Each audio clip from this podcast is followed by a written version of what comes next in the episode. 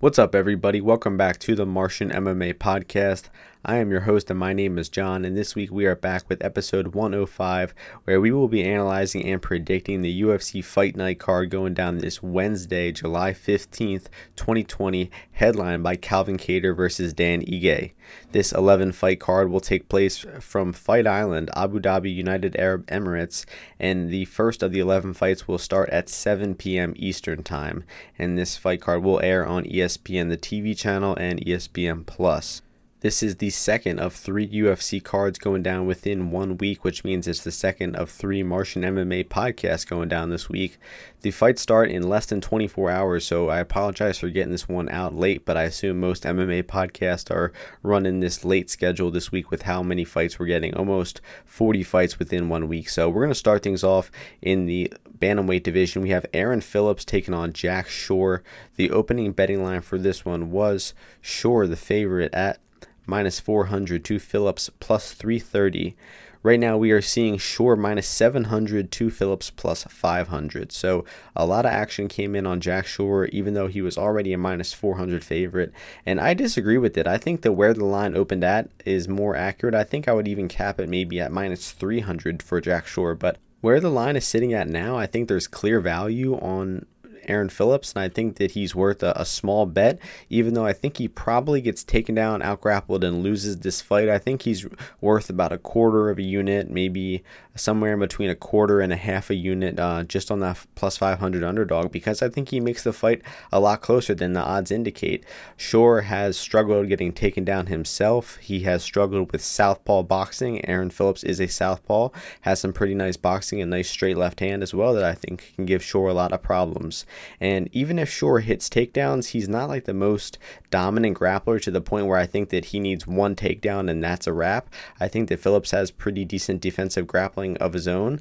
And the only real problem I've seen from Phillips is that he goes for the same judo throw clinch takedown in every single fight.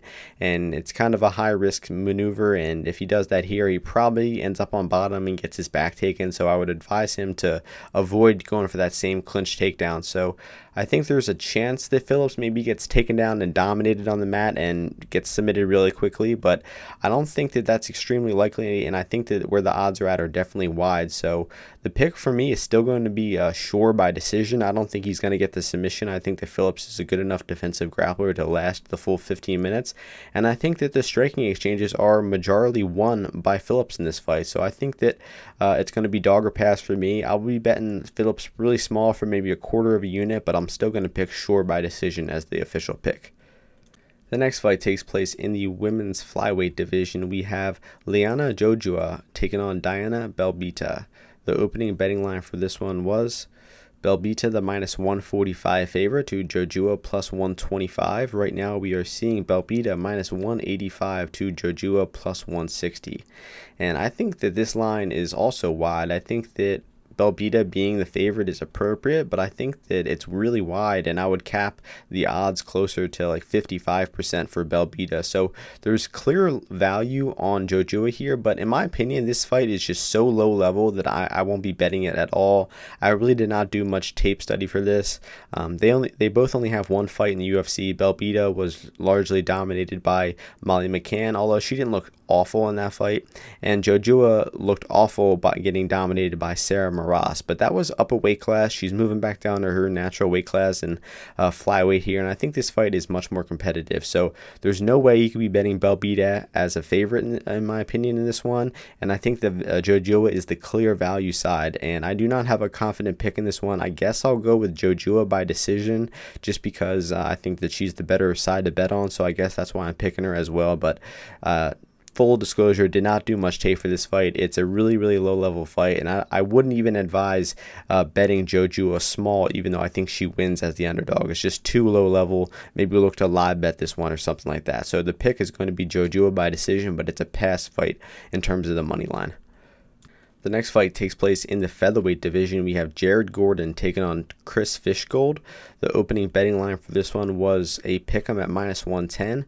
Right now, we are seeing Gordon minus 140 to Fishgold plus 120. So more action coming in on Gordon. And I agree with the line movement here. I think that Gordon is the much more well-rounded fighter, has fought and beaten the better competition, has looked better in the UFC in my opinion as well. Fishgold has uh, actually looked a lot worse in the UFC than he did on Cage Warriors. It could be a difference in competition, but I think that overall Fishgold's physicality and just his skill is just not looking as good in the UFC. Gordon has uh, had his own struggles in the UFC as well, suffered a few losses at lightweight recently.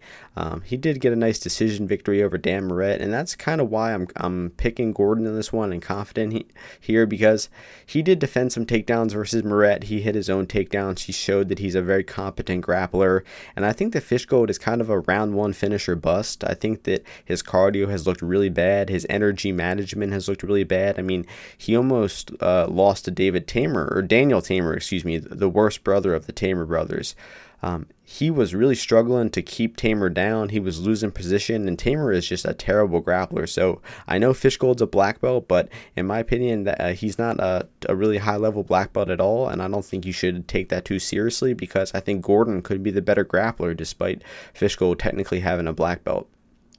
On the feet in this one, I think Fishgold just mostly launches powerful punches with very little defense or setup, while Gordon is actually a pretty effective striker and has the better boxing. And I think that Gordon likely uh, avoids the early takedown and the early grappling rush from Fishgold, takes Fishgold into those later rounds where he drowns him and probably gets a finish. So the pick for me in this one is going to be like Gordon round two, round three finish, maybe even a decision. And uh, I'm not betting him as a favorite yet. I think that he's a little too unreliable to be to be betting on as a favorite here. Um, mostly because he's dropping back down to 145. He's showing a bit of a suspect chin. He's been winning some fights before and he let the fight slip through his fingers. So I don't think that Gordon is the most reliable fighter to be betting as a favorite, although I am picking him here. I think he has a big cardio advantage, a striking advantage, and he has good enough defensive grappling to avoid the takedowns of Fishgold. So the pick for me is going to be Gordon by either late finish or decision, and at minus 140, there's still some value left on Gordon. The next fight takes place in the light heavyweight division. We have Modestas Bukauskas taking on Andreas Michailidis. This is definitely the hardest names to pronounce in a long time on the Martian MMA podcast. So I'm going to call them Buk for Bukauskas and Mish for Michailidis. So the betting line for this one was Buk opening minus 265 to Mish plus 205. Right now we are seeing Buk minus 170 to Mish plus 150. So a lot more action coming in on the underdog Mish, and especially in the past few days. I think Mish was in the plus 200 range just a few days ago, but the, a lot of betters are coming in on Michailidis, and I think it's the right side to be on, in my opinion, because this is uh, a I wouldn't say a pretty low level fight, a mid level fight between U- two UFC debutants. And right off the bat, Buk has just a massive problem with stuffing takedowns. He gets taken down and spends a lot of time on his back in pretty much every single one of his fights that I watched. And he was able to get up off of his back and to outstrike his opponents and to knock them out in the later rounds, but in my opinion, with how bad Buk looked off of his back on tape so far, there's just no way you could be betting him as a favorite. And it's not even like Mish is the most reliable wrestler. He has hit takedowns, kept top positions, showed some guard passing, showed some submissions, some ground and pound. Definitely has a, a competent ground game. He's not the most reliable wrestler to the point where um, throwing three or four units down on Mish because I think he's going to clearly outgrapple him. I think that the fight on the feet is actually very even. I think that uh, Buk has a pretty nice jab, but that's really all he does is just throw straight punches, move backwards, and Mish tends to just march forward and throw bombs, throw power punches. So I think Mish has the much better chance at outstriking Buk early. He could just swarm him with punches and maybe get an early knockout, while Buk's best chance of winning the fight is likely withstanding the early storm from Mish, taking it into the later rounds, stuffing takedowns, and outstriking him in rounds two and three. But I don't think you can rely on Buk at all as a favorite. He's just so unproven, has such bad takedown defense that there's no way I would be betting him as a favorite. It's a clear dog or pass fight, and even if you want to get in on that late action on Mish at plus 150, even though the price is no, nowhere near as good as it was a few days ago, I still think there's some uh, some value left on that. And for me in this fight, I placed a half a unit on Mish at plus 190 also placed three quarters of a unit on Mish no scorecards plus 179 on five dimes. One of my favorite prop bets, and why I really recommend five dimes as a as a sports book. The no scorecards bet is great in this fight. I think Michailidis is much more likely to hit a finish in this one, and if Buk wins the fight, it's likely by round two, round three knockout or decision. So. I think the most likely outcome is Buk round two, round three knockout. As much as I've been uh, talking about how bad Buk is and how much advantages Mish could have in this fight, I think I, as terms of an official prediction goes, I'll still pick uh, Buk round three TKO. But uh, I might even switch and make uh, Michailidis my f- official prediction because I, I think he has a lot of upside in this fight, and I'll definitely be betting him as an underdog. So official pick, I'll go Buk round three TKO. The next fight takes place in the featherweight division. We have Ricardo Ramos taking on Lerone Murphy. The opening betting line for this one was Ramos minus 140, Murphy plus 120. Right now we are seeing Ramos minus 160 to Murphy plus 140. So more action coming in on the favorite Ramos in this one, and I disagree with the action. I think that I would be betting on Murphy instead of uh, Ramos as a favorite in this one, and I think I actually will end up with about one unit on Lerone Murphy at plus 140 because uh, I like him in this fight. I think that he has some advantages, most mostly being the striking over Ramos. One big concern about Ramos is that he's a natural 135er. He didn't move up to 145 for his last fight, but he did not fight a, a a legitimate UFC opponent. He fought uh, Garagorri and got an easy takedown and uh, submission in that one, but Garagorri showed little to no resistance in that fight and got easily submitted. So I don't think Ramos proved that much in that fight, and I don't think that he will be able to easily outgrapple Murphy at all. I mean, Murphy did a pretty good job uh, stuff in the takedowns of Zubaira. He did get taken down a lot by Zubaira. He got put on his back for a few minutes of that fight, but he did a really good job landing strikes off of his back, making Zubaira work because Zubaira was really tired and totally gassed out in round three. And Another thing Murphy is good at is if he's losing a round and he's getting out grappled, he gets out grappled for three or four minutes a round, he realizes he's down in that round and he will try to get up and throw big, powerful strikes to, to win that round back. And he definitely did that, I think, in round one. Or maybe it was round two, I think yeah, round two versus Zubaira. Uh, round one was a clear Zubaira round, but then the judges actually gave uh, Murphy rounds two and three. Some of them it was a crazy draw scorecard, so the scorecards were all over the place. But uh, Murphy was taken down and outgrappled for several minutes of that fight. I want to say maybe seven minutes, but still was able to get a draw on the judges' scorecards just because he did so much damage when he was striking. So. I don't think that Ramos will have an easy time out grappling Murphy at all. And on the feet in this one, I actually give a slight advantage to Murphy. I think he's the, the faster, more powerful striker. I think that we're going to see the size difference between the two of them play out a little bit on the feet. I think Murphy has the more powerful strikes. So I like Lerone Murphy to not get taken down, stay off his back, and even if he does get taken down, I think he'll get back up. I think he'll land the more effective strikes of the round, and I like him to uh, edge a close decision over Ramos in this one. And I wouldn't go more than one or two units on Murphy because, as I just mentioned, I think it will be a close decision, so you can't go too crazy. But I like Murphy as an underdog in this one. I think that maybe it's a 55 45 type of fight for uh, Ramos, but at these odds, I think the value is on Murphy, and I'm going to pick Murphy to win a decision, and will likely end up with one unit on Murphy as well. The next fight takes place in the middleweight division. We have John Phillips taking on Khamzat Chimaev. The opening betting line for this one was Chimaev minus 245 to Phillips plus 175. Right now we are seeing Chimaev minus 360 to Phillips plus 300. So more action coming in on Chimaev. I agree with the action to an extent. I think he's the much better fighter, more well rounded, and has an extremely clear path to victory here by hitting takedowns and out grappling Phillips. Phillips has a pretty bad ground game, has been taken down and submitted pretty quickly in the UFC before. He has two losses by a rear naked choke, one close decision over Marshman that he could have won but lost, and then one quick knockout over Amedovski that didn't uh, prove much. So f- with Phillips, you know what you're getting. He's just going to try to stand in the center and trade punches. Pretty good chin. Even has decent output if the fight goes into the later rounds. But Chimaev is just going to look to take the fight to the floor. I think that he could even outstrike Phillips on the feet. He has, has actually shown some nice striking of himself, got a really nice uppercut knockout not that long ago. But I don't think that he will want to fool around with Phillips on the feet, and I think he'll likely just hit early takedowns and likely dominate Phillips on the mat to get an early round one, round two submission. But in my opinion, I think that the the possibility of Chimaev just going out there, trading punches in the center and trying to knock Phillips out is there. I mean, that's basically what Amedovski did. People were analyzing that fight for days, thinking Amedovski could implement this game plan, but then he went out there like an idiot, stood and banged in the center, and got knocked out by Phillips. So I think that really could happen here, and I think that Phillips round one knockout at plus 1400 props, if you have the option to bet that prop, I think that's a great prop because if Phillips win the fight, it's going to be by round one knockout. So plus 1400 is great odds for that uh, that outcome.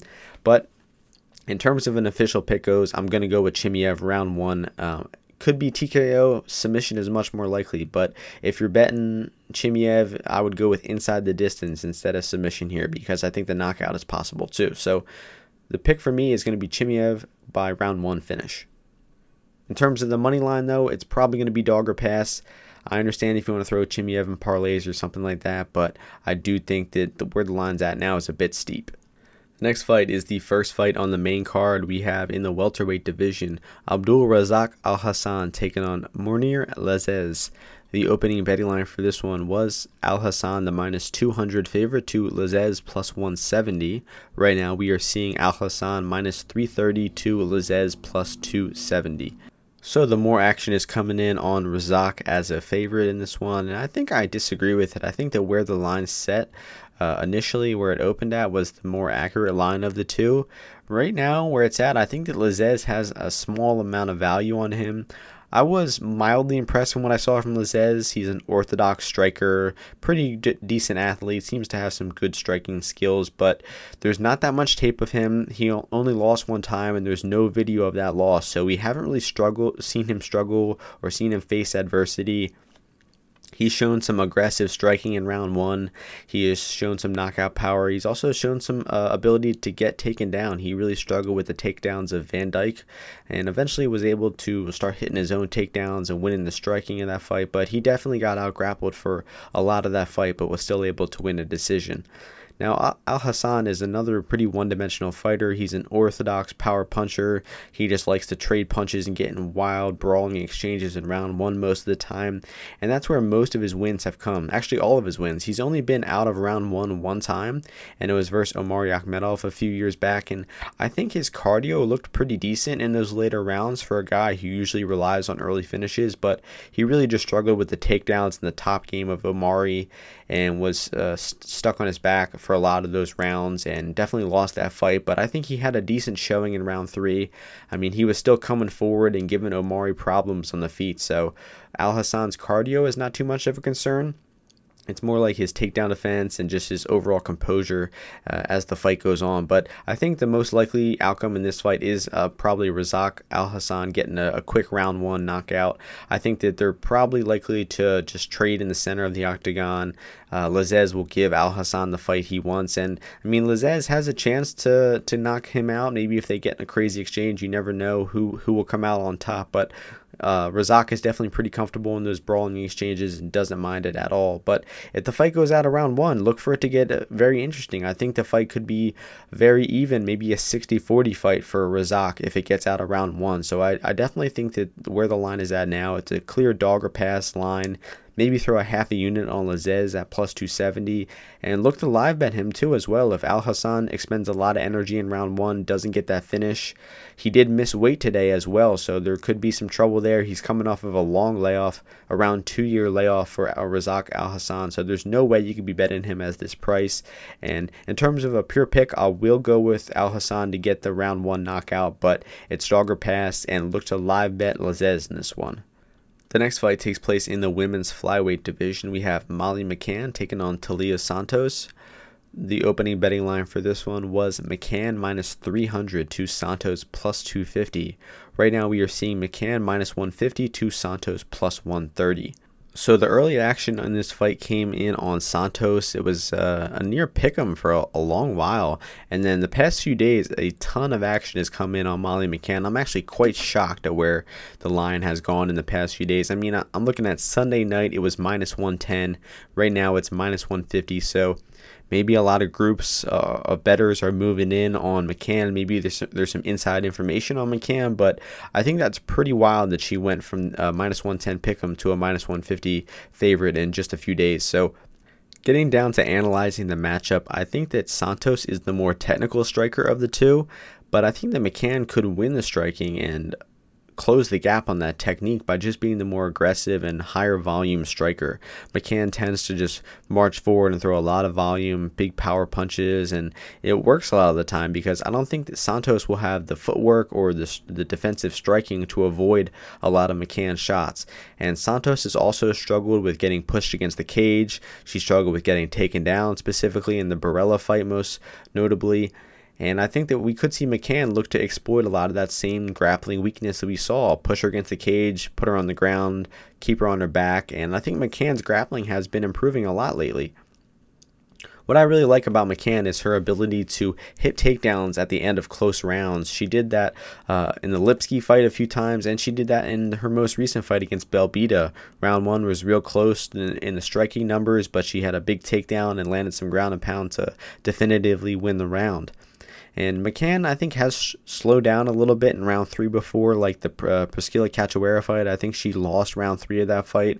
And Santos actually looked good in round three versus Borella. So that's a slight concern. Maybe McCann uh, wins the first two rounds of this fight, but slows down in the third. But I don't see Santos getting a 10 8 or a finish in round three. So in terms of a pure pick goes, I'm going to go with Molly McCann to win a 29 28 decision.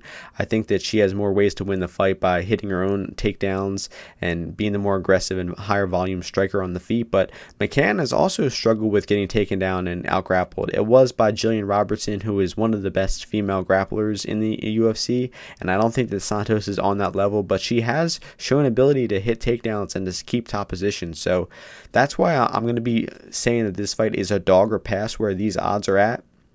I think McCann being a slight favorite in this one is appropriate, but where it's at now is getting a little ridiculous, and I think there is some small value left on Taila Santos at plus 130.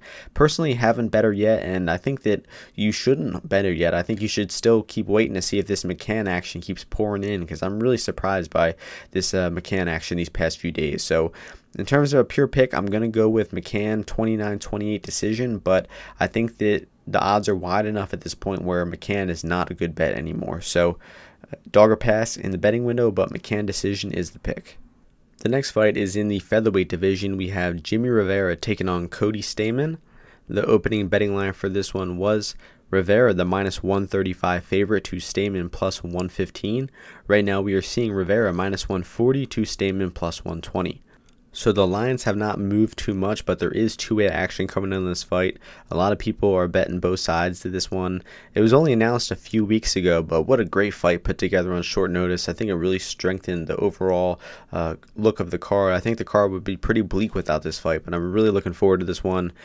Both of these guys are natural bantamweights. They compete most of their career at bantamweight, but Stamann moved up to 45 to fight Kelleher most recently, and it seems like Rivera is moving up because the fight's on short notice. But I think we have to give a slight advantage to Cody Stamann in this one because we've seen him during quarantine. We've seen him look good at the new weight class 145. I thought he looked very improved in that fight versus uh, Brian Kelleher. His boxing, his output, and his cardio honestly looked pretty good in round three as well.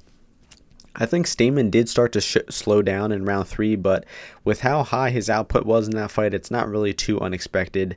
And Stamann really didn't wrestle that much in that fight either, and that tends to gas him out. So that's probably why he didn't slow down as much as he usually does.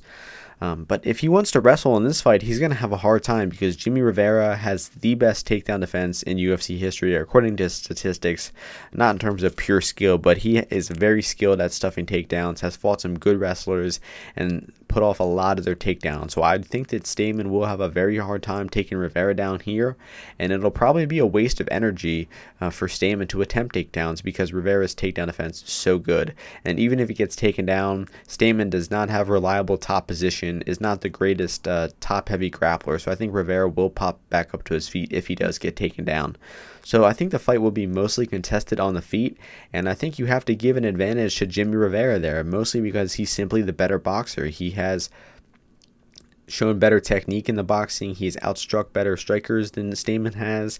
And I mean, Rivera's last fight against Peter Yan, it was technically a loss by decision, but that fight was 15 minutes long, and I think Rivera might have won about 12 minutes of that fight. He won the first four minutes of rounds one and two before getting dropped by Yan at the end of those rounds, and he won round three versus Yan. So it was still a great performance despite him losing and getting dropped a few times. I think Rivera looked sharp. His his hands were better than ever, and Rivera has struggled lately in his past few fights, but if you look at the competition he's fought, Marlon Moraes, John Dodson, Aljamain Sterling, and Peter Yan, those are four championship caliber fighters, and I think that if Stamann was fighting that same level of competition, he would probably be 0 4, maybe 1 3, similar to Rivera is. So this is a really evenly matched fight. I think that with the improvements we've st- seen from Cody Stamann in his boxing lately, it will make this fight closer than it would have been a few years ago. I think Rivera is probably getting towards the end of his career, while Stamann is still steadily improving and probably hasn't even reached his prime yet. So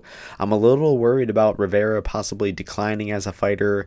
I'm worried about the short notice a little bit. Uh, Stamann has shown to be in good shape on short notice uh, in the Kelleher fight, while Rivera is a little more of a question mark. So, in terms of a pure pick goes, I'm going to go with Jimmy Rivera to stuff shots, land the better punches, and to edge a close decision in this one. But it's going to be a pass in terms of the money line because of the concerns I have been mentioning and the slight advantages I give to Stamann in some aspects of the fight. So the pick for me is going to be Rivera by decision, but it's going to be a pass in the terms of the money line.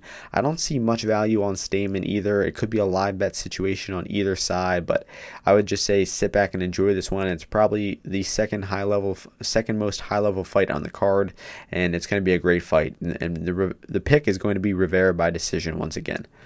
So the next fight takes place in the flyweight division. We have Tim Elliott taking on Ryan Benoit. The opening betting line for this one was Elliott minus 190 to Benoit plus 165. Right now, we are seeing Elliott minus 130 to Benoit plus 110. So, much more action coming in on Ryan Benoit, and I totally agree with it. I think that where that opening line was set was way wide, and I actually really like Ryan Benoit in this fight, and it's mostly because of how bad Elliott looked in his last fight. Elliott has been a notorious offensive grappler, has had good cardio, has had back and forth three round grappling fights where he's shown good cardio up until the very last minute of the fight, but that was not the case in his last fight versus Brian or Brandon Royval. He was taking Royval down and out grappling him in most around round one, but he looked sloppier than ever on the mat. He was using a ton of energy. He was getting takedowns, but ending up in some bad positions and really wasn't getting a ton of dominant top control time versus Royval. And Elliott never really does that, but I mean, he's always had kind of a crazy style of grappling, but I think he looked at more ineffective than ever in his last fight and he was still taking Royval down and out grappling him in round two, but his gas tank was fading hard. He went for one submission attempt. It, it failed. He pretty much gave up his back and tapped uh, right away to an arm triangle choke without much resistance. So Elliott definitely gassed very badly in his last fight and underperformed really. He probably should have won that Royval fight and he definitely would have beat Royval a few years back in his career, but I think Elliott is definitely starting to decline right in front of our eyes. Now, Ryan Benoit is also far from perfect as a fighter. He's actually really struggled with his takedown defense throughout his UFC career, has been taken down multiple times by multiple opponents, and even his most recent fight against Alateng Heili, he was taken down and spent some time on his back in that fight. But he showed a lot of good things in that fight versus Heili. His striking looked improved, he had good southpaw striking, he was hurting uh, Heili with some punches and body kicks and he did stuff a few takedowns, uh, and he came on strong at the end of round three, but definitely still showed some of the same takedown defense problems and getting stuck on his back. So in round one of this fight, I think Elliott comes out looking for takedowns as usual, probably gets Benoit down and probably wins round one. But with the way Elliott has been looking lately, He's not out grappling people by a wide margin. He's slowing down later in fights. Even in the Askar Askarov fight, he was rocked really badly in round one of that fight. His his boxing defense was non existent in that one, and he was just willingly eating punches to the face. And he did uh, make it to the decision. He did not get knocked out, so Elliott's chin is still there, but he got rocked really bad by Askarov, and his defense has been looking worse than ever. So I think that Benoit has a great chance at landing a striking knockout over Elliott because Benoit's striking has been looking better. His power and technique looked very solid versus Heili, and Elliott's striking defense and his chin has looked worse and worse in his past few fights. So I think the Benoit or Benoit knockout in round two and round three is very live. I definitely bet on those props already. Round two, round three knockout. And I haven't bet Benoit money line yet because I think that it is likely that he gets taken down and loses round one here. And I will be definitely looking to live bet Ryan Benoit after round one. If we get plus money on Benoit uh, to to to come back and win rounds two and three after losing round one, I will scoop that up all day. So uh, I think Benoit has a successful drop back down to flyweight here. I think he avoids the predictable uh, grappling storm from Elliott. He stands up from takedowns, doesn't get submitted, and is the fresher fighter in rounds two and three and outstrikes Tim Elliott to either get a knockout in round two or three or win a decision 29 28. So the pick is going to be Benoit in this one. Have not laid any Benoit money line action yet, but if you do not have access to live bets or props, I think the Benoit money line is the side to be on. So the pick in this one is going to be Benoit by round three knockout. The next fight is the main event of the evening in the featherweight division. We have Calvin Kattar taking on Dan Ige. The opening betting line for this one was Kattar minus 230 to Ige plus 195. Right now we are seeing Kattar minus 305 to Ige plus 275. So even more action came in on the favorite Calvin Kattar in this one, and there must have been some early action on Ige in some books because one of the sports books that I use, FanDuel Sportsbook, which is also affiliated with Betfair, had Calvin Kattar at minus 138, minus 152. They had him at all these crazy prices that weren't available on any other sports book. So I was able to get in on Calvin Kattar at minus 138 and minus 152, like I just mentioned, but those lines weren't really available at a lot of other sports books. So I don't feel like too comfortable gloating or bragging about me getting those lines. But in retrospect, it is a great line because where the implied probability has Kattar at now is about 75%, where I bet him at was about 57%. So I got 17, 18% line value on Kattar, which is great. So getting down to analyzing the fight, you have to assume that I, I favor Kattar because I already bet him, and I do. And I think that it's pretty clear that Calvin Kattar is the better striker. I don't think that anybody would really dispute that. He has incredible boxing, has been incorporating some nice leg kicks into his game plan, and only really struggles on the feet with getting leg kicked himself. But even in his past few fights, I think we've been seeing some slight improvements from Kattar, and he's starting to check the leg kicks. And Ige is a very well rounded fighter. He's impressed me lately, got a not, lot of nice wins, but he's been outboxed by several opponents before. Julio Arce, Edson Barboza in his last fight, and even Mirsad Bektic in round two of their fight gave Ige a lot of problems in the boxing. Now, I really like Dan Ige. He's one of my favorite fighters. He's tough as nails. He has good cardio. He's very well rounded. And he can make this fight close by being just such a great athlete who's durable with great cardio. He can uh, leg kick Kattar, maybe march forward and try to land his own punches, look to mix in takedowns and clinch. And Ige does have the well rounded game to possibly beat Kattar here, but in my opinion, he needs a ton, a ton of things to go right for him. And I just don't think that Kattar will give him that much uh, wiggle room to win this fight. Now, I think that with a very specific game plan of, of leg kicks and takedowns, Ige could win, but I just do not think that Ige has much of a chance to compete in the striking range here. I think that with the way Ige got dropped by head strikes versus Barboza, with the way he got hurt to the body a few times in that fight, I just think it's overwhelmingly likely that Calvin Kattar gets a knockout throughout this fight.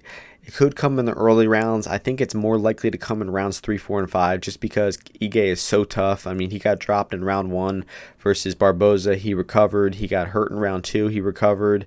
And he's been hurt multiple times before, but just always comes back late in fights. He, he typically loses round two and then comes back and wins round three. I mean, the guy is an incredible fighter, great will, super tough, but I just think he's going to be outgunned here pretty heavily by, on the feet by Calvin Kattar. I think that Kattar's body punches give him trouble, his jab gives him trouble, and he's probably going to find a home for that straight right hand uh, or maybe even an, an elbow strike like he knocked out Jeremy Stephens with. So Calvin Kattar is going to be the pick in this one. I already got three units on him at minus 138. Might even sprinkle some more on him by 3 4 5 knockout. But I really could see the knockout coming in any time throughout this fight, in any round, because Ige's boxing defense is just such a liability. Kattar is one of the biggest hitters in the entire division. I mean, his knockout over Jeremy Stephens last month was one of the craziest knockouts I've ever seen, one of the hardest strikes I've ever seen connect in the UFC. So, Kattar's power will likely be the end of Ige in this fight. So,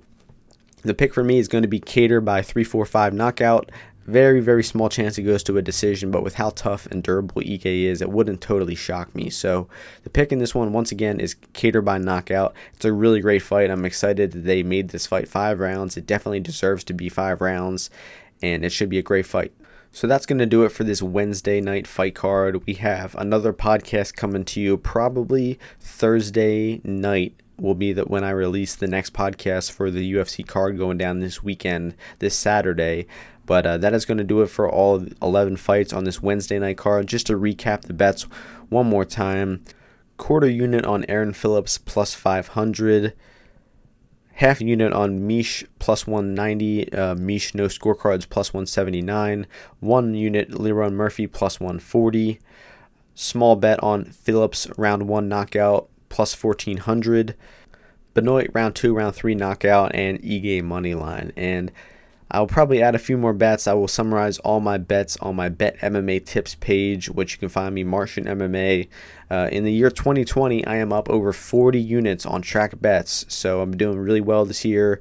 And uh, you can see all my tracked official plays over on betmma.tips, and that's where I'll post all my final bets to see. So thank you all for listening. I will catch you all in a few days for the next UFC card. Hope you all enjoy this Wednesday night fight card, and I will see you in a few days. Peace.